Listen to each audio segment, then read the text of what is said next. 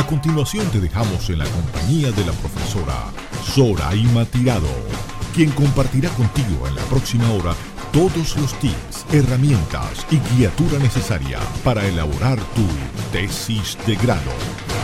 Saber que se puede, querer que se pueda, quitarse los miedos, sacarlos afuera.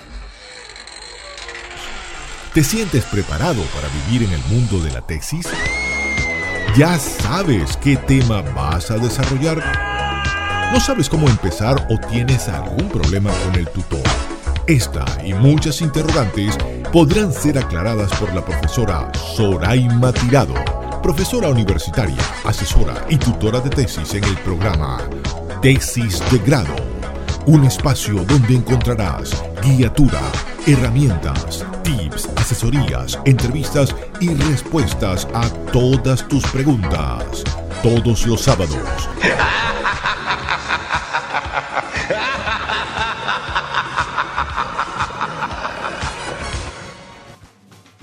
Hola, ¿qué tal? Bienvenidos a Tesis de Grado. Este es un programa especialmente dedicado a ti, tesista, que te encuentras en esta fase tan importante y que en algún momento de la realización encuentras alguna duda y tienes algún problema y no sabes cómo resolverlo. Para el día de hoy les traigo un invitado muy importante, un abogado, eh, Roberto Jun, me acompaña para conversar sobre tesis de grado, vamos a hablar sobre las normas APA, vamos a lograr sobre, hablar sobre sus logros estudiantiles y no te la pierdas que va a estar muy interesante y puede servirte de inspiración para iniciar o culminar tu trabajo de grado. Vamos a escuchar un poco de música y ya regresamos.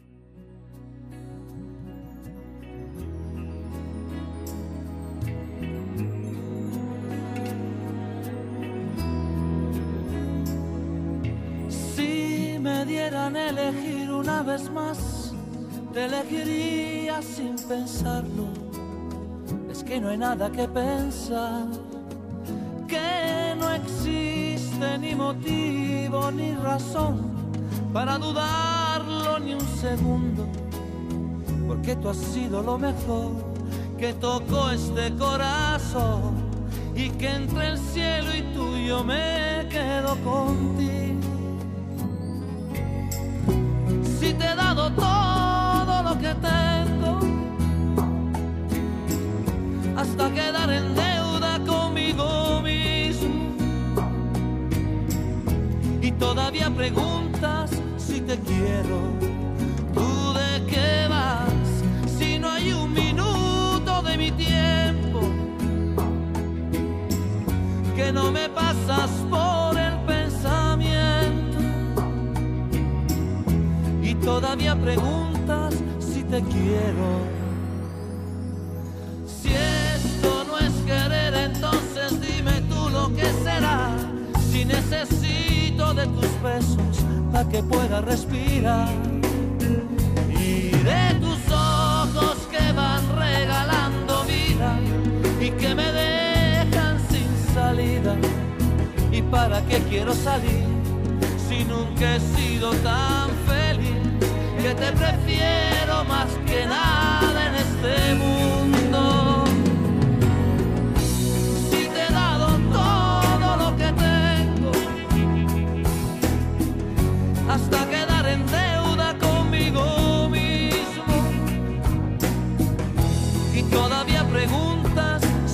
Quiero.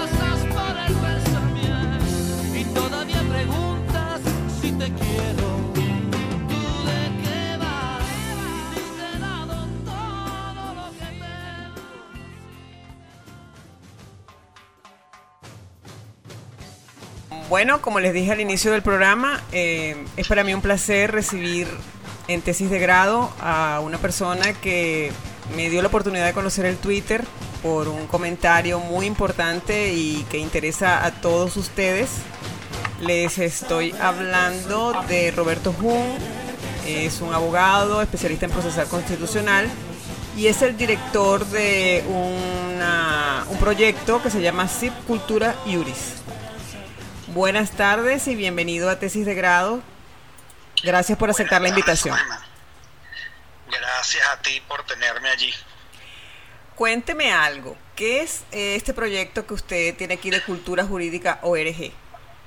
Bueno, Cultura Jurídica ORG es un proyecto que tiene que ver con el estudio especializado de derecho constitucional, procesal constitucional, filosofía política, y bueno, eso se abre de manera tal que muchas de las cosas que estamos viviendo aquí en Venezuela las digamos las abordamos desde ese punto de vista, ¿no? Desde la perspectiva jurídica, pero sin caer en la idea del derecho como la mansa, el manso aprendizaje y repetición automático de lo que está en, un- en una gaceta. Sí, que el derecho no lo podemos ver como repetir automáticamente lo que está en una gaceta o en un texto impreso, ¿no? El derecho va un poco más allá, el derecho debe tener una, una finalidad que no es otra que la de libertad. Qué fascinante es estudiar Derecho, ¿verdad? El derecho de verdad que es una de las mejores cosas que uno pudiera estudiar siempre que se entienda de esa manera, ¿no? Y ahí es donde tenemos ciertas peleas con algunos profesores Ajá. que creen que por estar allí de profesores es repetir automáticamente cual borrego lo que está en, en las clases sin entender que eso atiende a algo muy, muy superior. Ha evolucionado completamente el derecho, pero hay muchos profesores que no lo entienden. Yo no creo que más bien haya, haya e- evolucionado. Siempre ha sido así y hay quienes se mantienen, digamos, en la idea de, de tenerlo como, como muy en- enclaustrado. Uno lee autores, digamos, incluso de filosofía, ¿no? Hasta los presocráticos son interesantes verlo. Ajá. Y en materia de derecho, uno ve como en muchos lugares siempre hay escritores que entienden el derecho como lo estoy viendo yo, de manera que tenga una procura de libertad. Yo amo el derecho completamente. Mi vida cambió después que estudié derecho. De verdad que eh, la perspectiva, la manera de ver las cosas, el análisis, eh, ver más allá de lo que hay, de verdad que es fascinante. Es fascinante. E, e incluso en las clases, en las charlas que yo doy, pongo al derecho como tradicionalmente se ha entendido de que es leyes que si tú no las cumples te ponen preso y cosas así. Ajá. y le doy digamos otra otra otra visión el derecho no es otra cosa que la mejor organización del ejercicio de nuestras libertades Exactamente. Exactamente. así es Es difícil ejercer el derecho, ¿verdad? Aquí en Venezuela en la actualidad. Más cuando estamos en un lugar donde no tenemos una idea clara de lo que es derecho y más cuando hay hay muchas falencias del Estado de Derecho en Venezuela Sí. Eh, ¿qué, le- ¿Qué mensaje le daría usted a los estudiantes de Derecho en la actualidad? ¿Vale la pena estudiar Derecho? Vi que tiene usted en su TL de Twitter una, una conferencia que dio sobre eso, si vale la pena todavía estudiar Derecho. Yo digo que sí.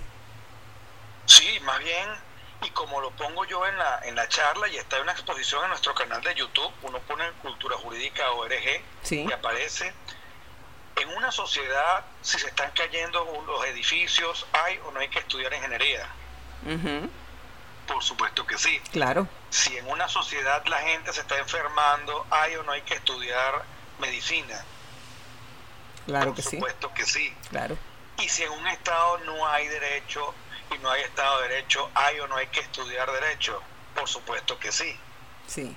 Entonces, esa es este, una respuesta que, que surge solita, ¿no? En Venezuela yo creo que no solamente que vale la pena estudiar derecho, sino que hay que estudiar derecho y a pesar de todo lo que estamos viviendo, es el mejor momento para estudiar derecho. Claro que sí.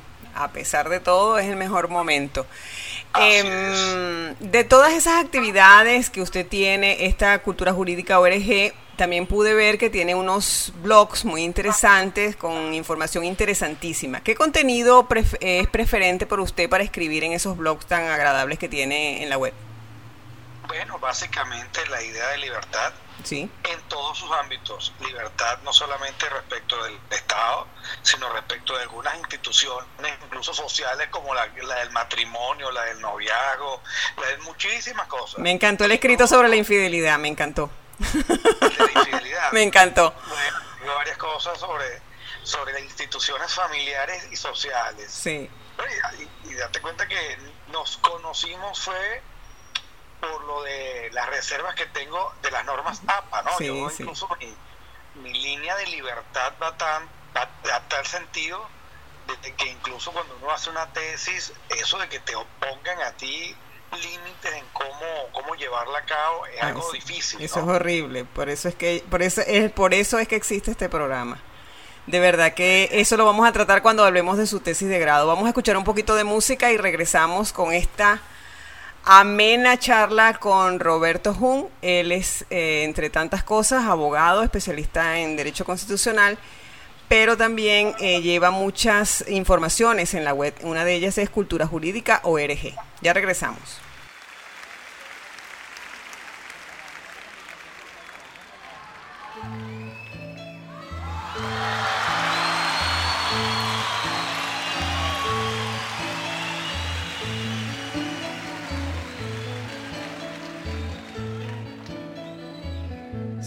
Siempre que se hace una historia, se habla de un viejo, de un niño de sí. Pero mi historia es difícil. No voy a hablarles de un hombre común. Haré la historia de un ser de otro mundo, de un animal de galaxia. Es una historia que tiene que ver con el de la Vía Láctea. Es una historia enterrada, es sobre un ser de la nada.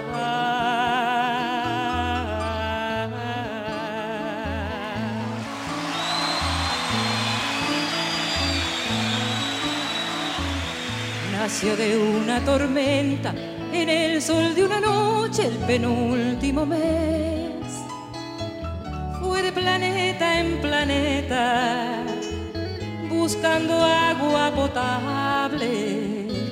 Quizás buscando la vida o buscando la muerte, eso nunca se sabe quizás buscando siluetas o algo semejante que fuera adorable, o por lo menos querible, besable,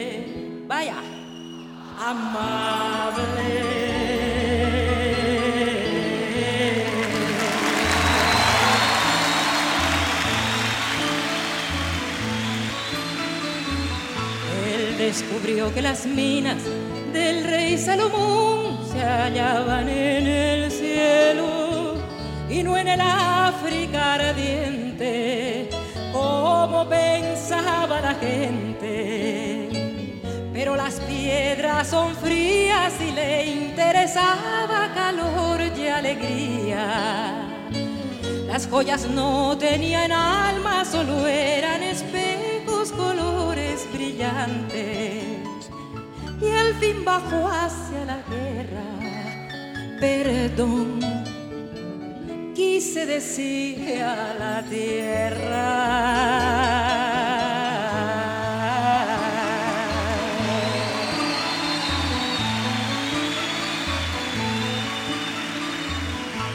La historia de un golpe, sintió en su cabeza cristales molidos y comprendió que la guerra era la paz del futuro. Lo más terrible se aprende enseguida y lo hermoso nos cuesta la vida. La última vez lo vi entre el humo y metralla, contento y desnudo. Iba matando canallas con su cañón de futuro. Iba matando canallas con su cañón de futuro.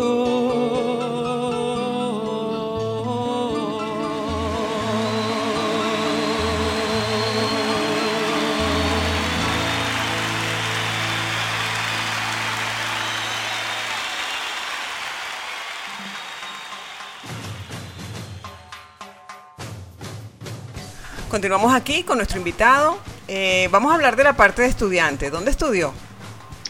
Yo soy egresado de la Universidad Católica Andrés Bello Qué bueno. del año 1995. Wow. ¿A qué promoción pertenece?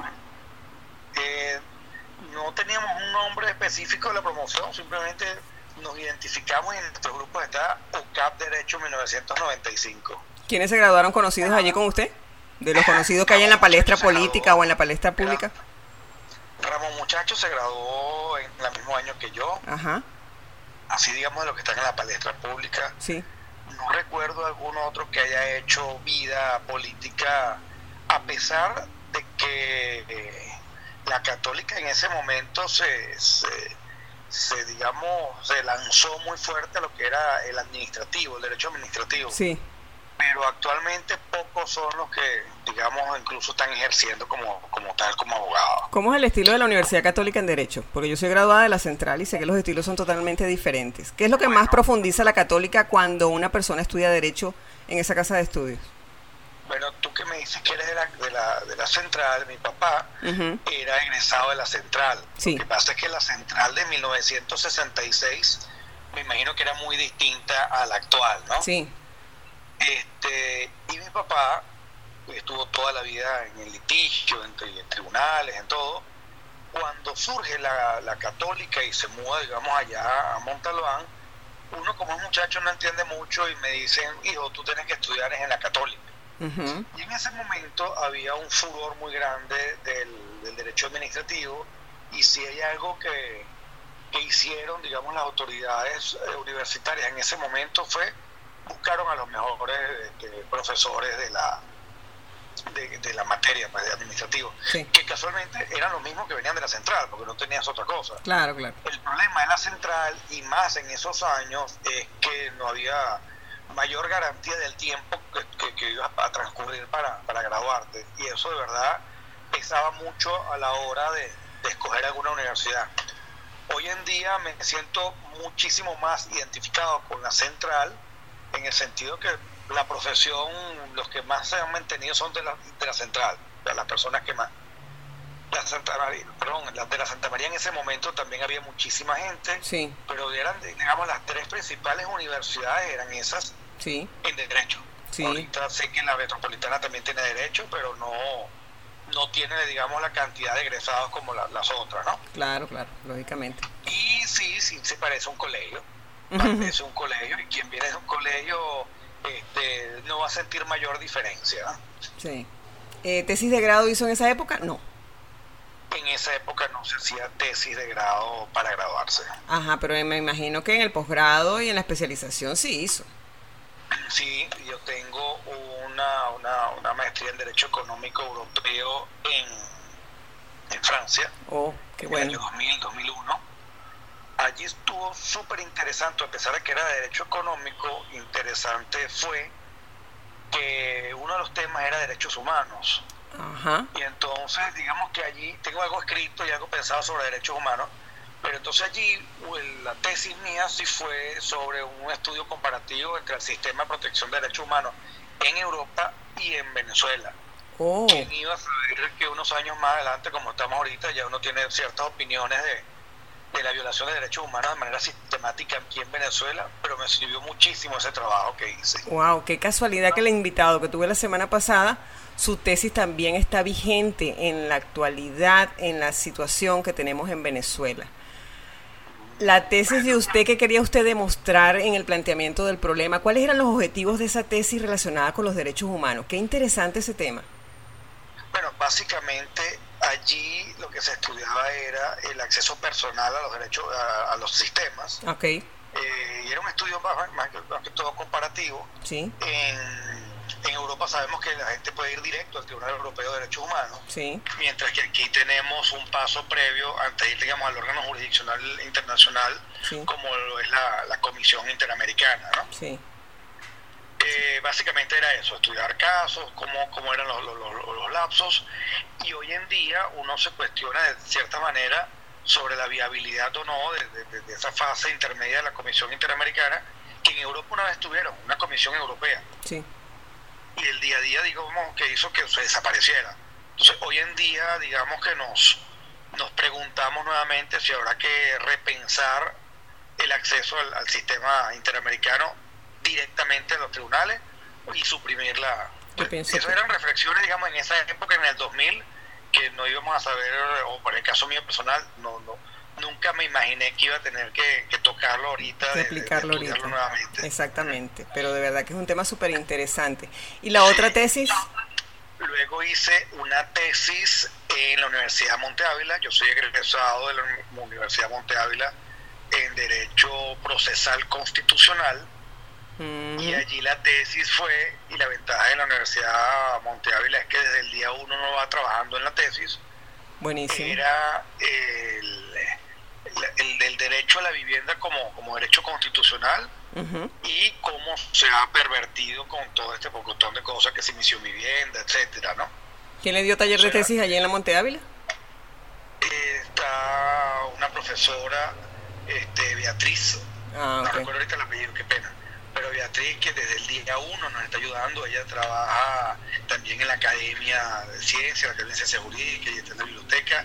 Beatriz fue un apoyo desde el día uno en la universidad con todo lo que es metodología, todo lo que es investigación, todo lo que era ir llevando el anteproyecto, el proyecto, el- el- la tesis definitiva, que es lo bueno. importante también cuando uno empieza a estudiar, tener una idea ya muy, muy, muy elaborada, o por lo menos hacia el sentido que uno quiere atender en el trabajo de grado. Sí, no, y que uno necesita, cuando se está empezando una carrera, es lo ideal, esa figura que tiene la Monte Ávila de tener la persona ya desde el primer semestre, porque uno este, lo va ayudando a la escogencia del tema, eh, a identificar qué es lo que uno quiere hacer o demostrar, pero hay universidades que no, y eso es una de las fallas que hay ahorita.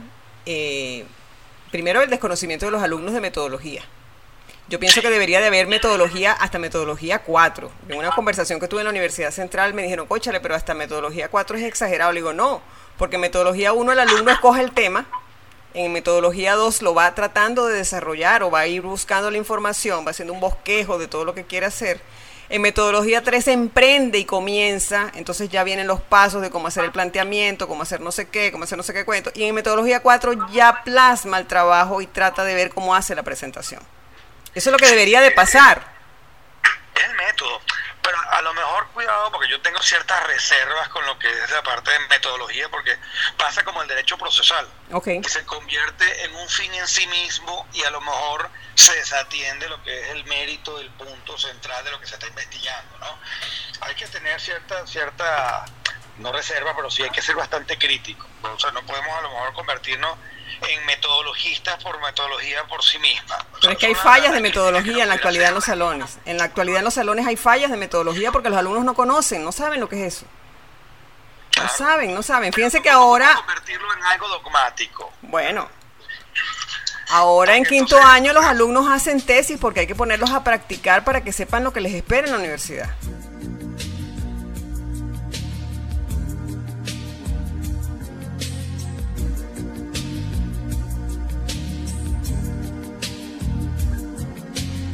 Había visto en la vida tan bella mujer. La quise conocer. Mm, mm, mm.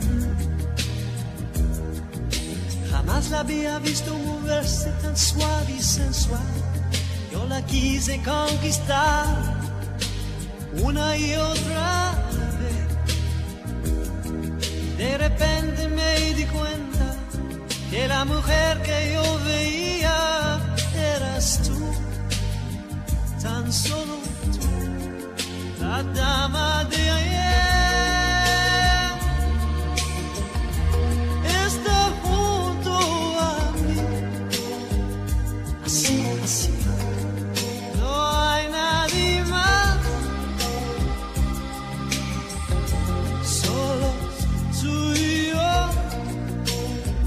Esclavos del amor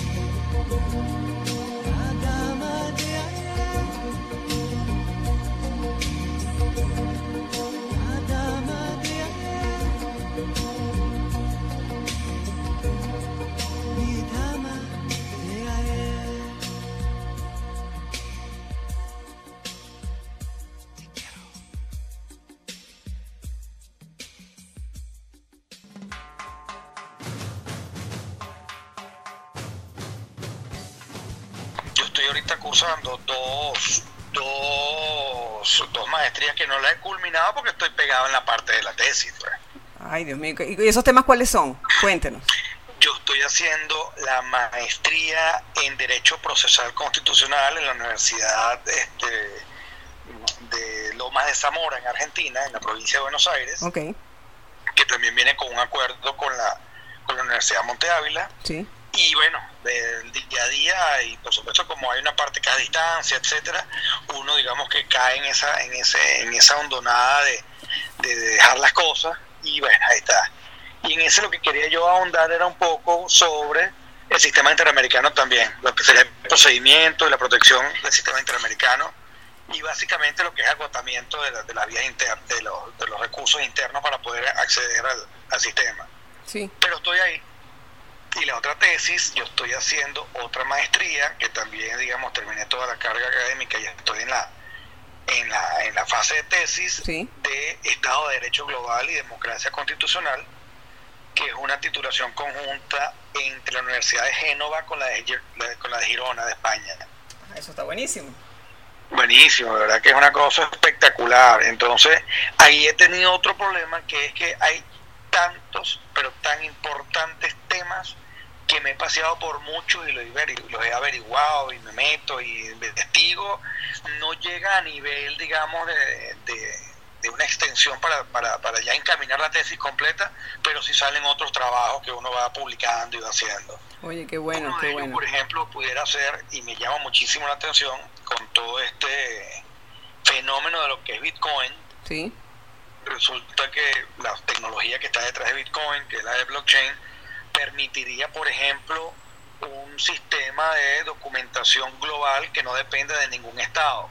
Entonces eso procesalmente y en materia de pruebas haría de que tú tuvieras unos documentos por encima de aquellos que pueden ser emanados de autoridades de algún estado donde queda la tan cacaraqueada este, idea de, de- de soberanía, ¿no? Sí. Tú puedes decir, yo imprimo esto aquí y tiene un valor probatorio incluso real por encima de un documento público de un, de un registro.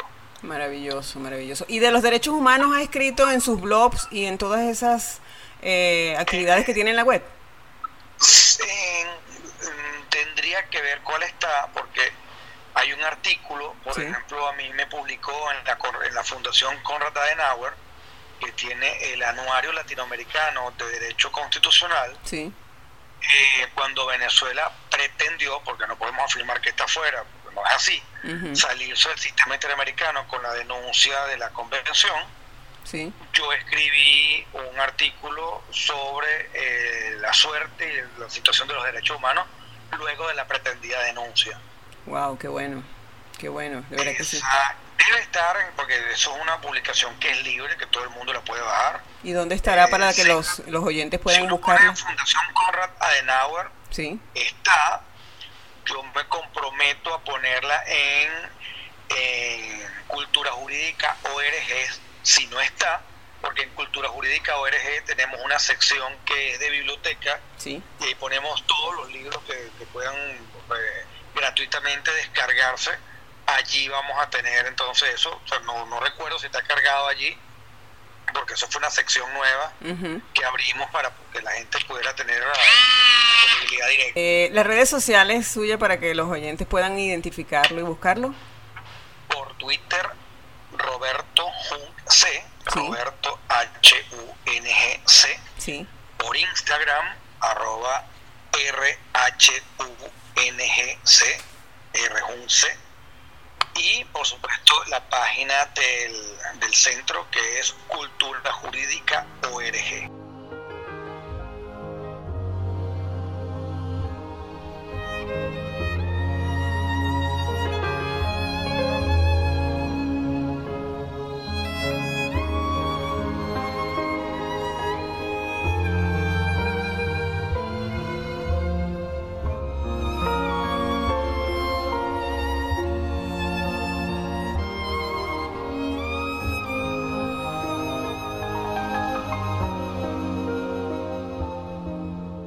Uno se cree que las mató el tiempo y la ausencia.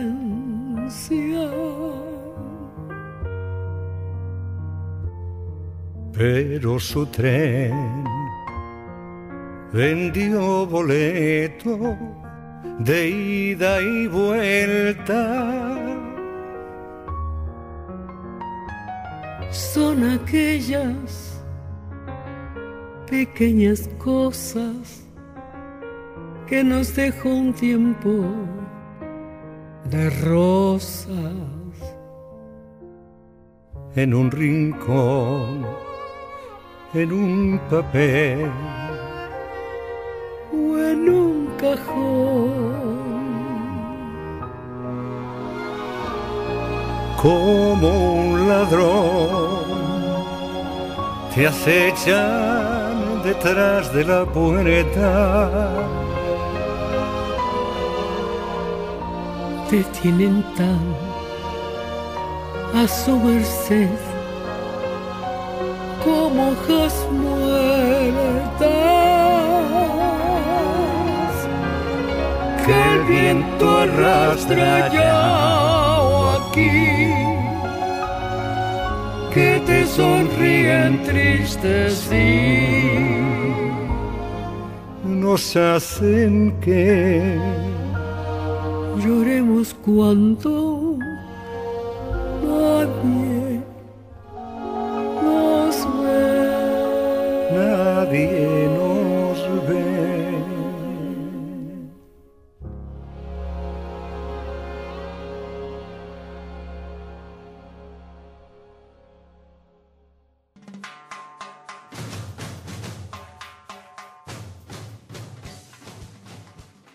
¿Y Roberto Jun qué hace en la actualidad? Roberto Jun en la actualidad es este abogado Sí. del direc- director del Roberto Jun y Asociado, fundada en 1966. Ok. Mi papá fue fundador de esta firma. Ahorita las clases, eh, como es en posgrado las que yo doy, hay que esperar que se abran los, los, los cursos. Sí. Yo doy a veces introducción al procesal constitucional y a veces debido proceso. En la Monte Hay una materia que se llama también seguridad jurídica. Yo creo que hay que tomarla Claro. porque mucho hablamos de seguridad jurídica y en en la carrera yo hice el trabajo de, de ubicar eso en la en los programas no son más de 10 paginitas las que aprendemos nosotros. Sí. Y en posgrado uno ve una materia completa que se llama seguridad jurídica. Yo creo que hay que, hay que, hay que tomar Hay que conciencia de, claro. de ella. Claro. Y básicamente dando conferencias y dando charlas. Nosotros nos conocimos en el Twitter por un comentario muy interesante y muy acertado que usted hizo sobre las normas APA y la aplicabilidad en las tesis de grado. Quisiera saber de dónde salió ese comera- de dónde salió ese comentario y por qué. Porque yo pregunté en el Twitter, ¿quién escribió esto? y me salió un gentío. Lo escribió este señor, lo escribió este señor. ¿Qué, ¿Qué significado tiene para usted ese comentario tan acertado? Porque de verdad que tiene toda la razón. A lo mejor no es que sea acertado, pero es que por supuesto, mira, ¿quién no ha, su- ha sufrido con las normas APA? Dios. Ah, bueno, entonces cuando yo estaba en la fase de, de, de elaboración de tesis de la Universidad de Monte Ávila, claro, la ventaja que en Word tiene ciertas, ciertas ayudas, ¿no? que pones las guías y pones la- las citas, etcétera. Exactamente. Pero entonces todo era en base a las normas APA, los chistes a las normas APA. Tan es así. ¿Recuerdas cuando estaban en conversaciones de la paz allá en Colombia que echaron para atrás uno de los de, Ajá. de los acuerdos? Ajá, sí, sí, me acuerdo. Recuerdo que el comentario era, mira, capaz que lo echaron para atrás Por las no normas cumplía APA. con las normas APA. ¿no? Exactamente. Entonces, en algún momento y tenía un artículo Sí. y lo iba a publicar y me lo devolvieron por algunos detalles en la forma de citar, ¿no? Esos son exigentísimos con eso. Entonces yo decía, yo decía, mira, eso atenta contra la libertad de expresión. Sí. lo que queremos primero evitar y que es prácticamente no solamente un crimen, es un pecado, Sí. por supuesto, es hacer su tuyas este, expresiones e ideas que no son, es decir, el plagio. Estamos de acuerdo. Pero, eh, o sea, alguien que plagia a otro, es más, menos mal que no estábamos en la Inquisición porque habría que meterlo en la hoguera, ¿no? Estamos de acuerdo totalmente. pero hay otras formas que sin entrar en esa rigurosidad que se convierte también en una en una en una inquisición En un trauma. En un trauma en una inquisición tú puedas libremente citar y más ahorita que casi que toda la investigación tú puedes poner los links porque lo que quiere uno con un artículo es mira esta es mi opinión con respecto a esto Exacto. yo cito a estas a esta- a estas fuentes y que a quien lo esté leyendo pueda irse directamente a la fuente Claramente, sí, entonces, estamos de acuerdo. unas- claro, con estas nuevas formas de los trabajos que son en digital, Sí. que los puedas poner las citas y entonces dejas el link activo. Sí. O sea, encerrarse per se por el, por el simple hecho de que está la, la, la cita allí, yo creo que es, un- es una afectación a la libertad de expresión. Sí, O sea, sí. Muchos trabajos que tienen reflexiones interesantísimas no salen a la luz pública en el tiempo, porque no solamente es escribir cosas que, que se vayan a quedar ahí guardadas, engavetadas. O sea, hay una cantidad de gente que se vería nutrida de esa investigación y no salen porque ponen una alcabala. Sí, señor. Estamos totalmente creo- de acuerdo. Y más aún la legitimidad que tiene la Asociación Americana de Psicología para poder, digamos, poner esa, esa alcabala. Estamos totalmente de acuerdo. Entonces ahí me, ahí me declaré yo en desobediencia frente a las normas APA. Sí. No sé si se, si, bueno, claro que lo maneja igual que yo. Cada universidad tiene su manual para elaborar la tesis de grado y cada universidad tiene su manual para hacer las citas. ¿Qué opina usted de eso? Porque si a uno le restriegan las normas APA, tienes que cumplir con las normas APA, la pero yo tengo este manual, entonces, ¿qué es lo que quieren? No, es que volvemos a que hay una perversión o Mm. desviación de cuál es el norte, cuál es el telos de, esa, de esas citas. Las citas principalmente lo que tienen es que sirvan de apoyo a quienes luego vayan a utilizar eso para investigación. Exactamente. Entonces, cualquier forma, porque entonces vamos a sacar el de la Católica, el de la Central, el de la. Monte Ávila, el de la, el de la, Sí, sí. el de la, la- la- la Simón Bolívar, el de la Santa María, eh, etcétera, ¿no? Que ninguno coincide con nada, porque cada uno tiene un detallito que lo diferencia de los demás. Bien sea la letra, bien sean los márgenes, bien sea lo que sea. Claro, entonces eso se puede convertir en que tengas que, que tengas que llamar a un especialista en metodología de la investigación, con, digamos, con homologación en tal y tal y tal y tal, y por supuesto te van a cobrar unos honorarios. Uh, claro. Entonces, eso se convierte en que la comunidad interesada en ese tema eh, vea letargado el tiempo a tener acceso a esa información que tiene ahí. Exactamente. Y yo pienso que esa, ese surgimiento. Hay- lo que hay es que primero hay que condenar el plagio. Estamos de acuerdo. Pero para condenar plagio tampoco podemos convertirlo en otra en otra inquisición más. Estamos totalmente de acuerdo. Estamos de acuerdo. Hay- hay- yo tuve, yo tengo amigos y profesores cuando le hemos hablado, mira, vale, uno sabe cuando hay plagio y uno sabe cuando están pretendiendo este copiar y pegar cosas, ¿no? Sí, el copia y pega ahorita es terrible. menos, si fuese por eso, la gran mayoría de las de las sentencias del, del Tribunal Supremo de Justicia incurren en eso. Estamos de acuerdo. Sí, vi un, vi un escrito relacionado con eso. Otra preguntita que quería hacerle. Em, ¿Por qué cree usted que cada universidad crea su manual de metodología? Bueno, eh, para tratar de buscar un protagonismo. Cierto, ¿verdad? Porque Tratar si las normas están allí y son una sola, hay que respetarlas y pu- punto se acabó.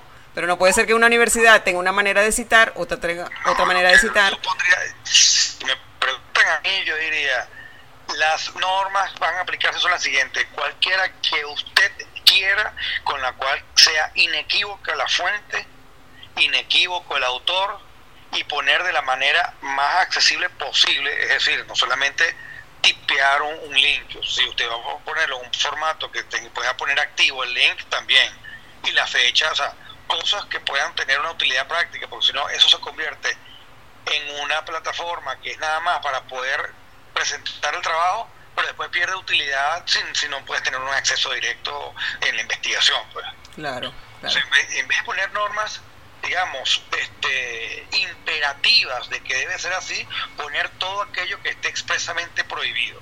Estamos O sea, totalmente no, moldear la conducta de la gente, sino decir cuáles son las que están expresamente prohibidas, que sabemos cuáles son, Sí. y que la gente libremente ponga la- las cosas allí.